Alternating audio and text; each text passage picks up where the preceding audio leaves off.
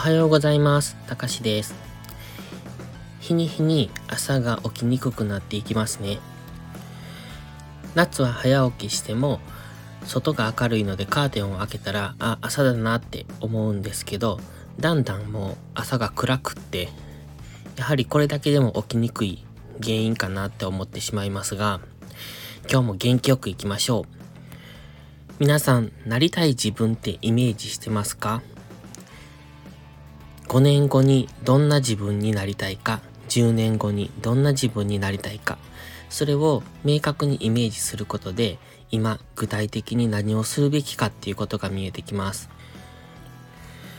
漠然と過ごすんじゃなくって、なりたい自分をより具体的にイメージしながら過ごすと、少しでも自分の理想形に近づいていけます。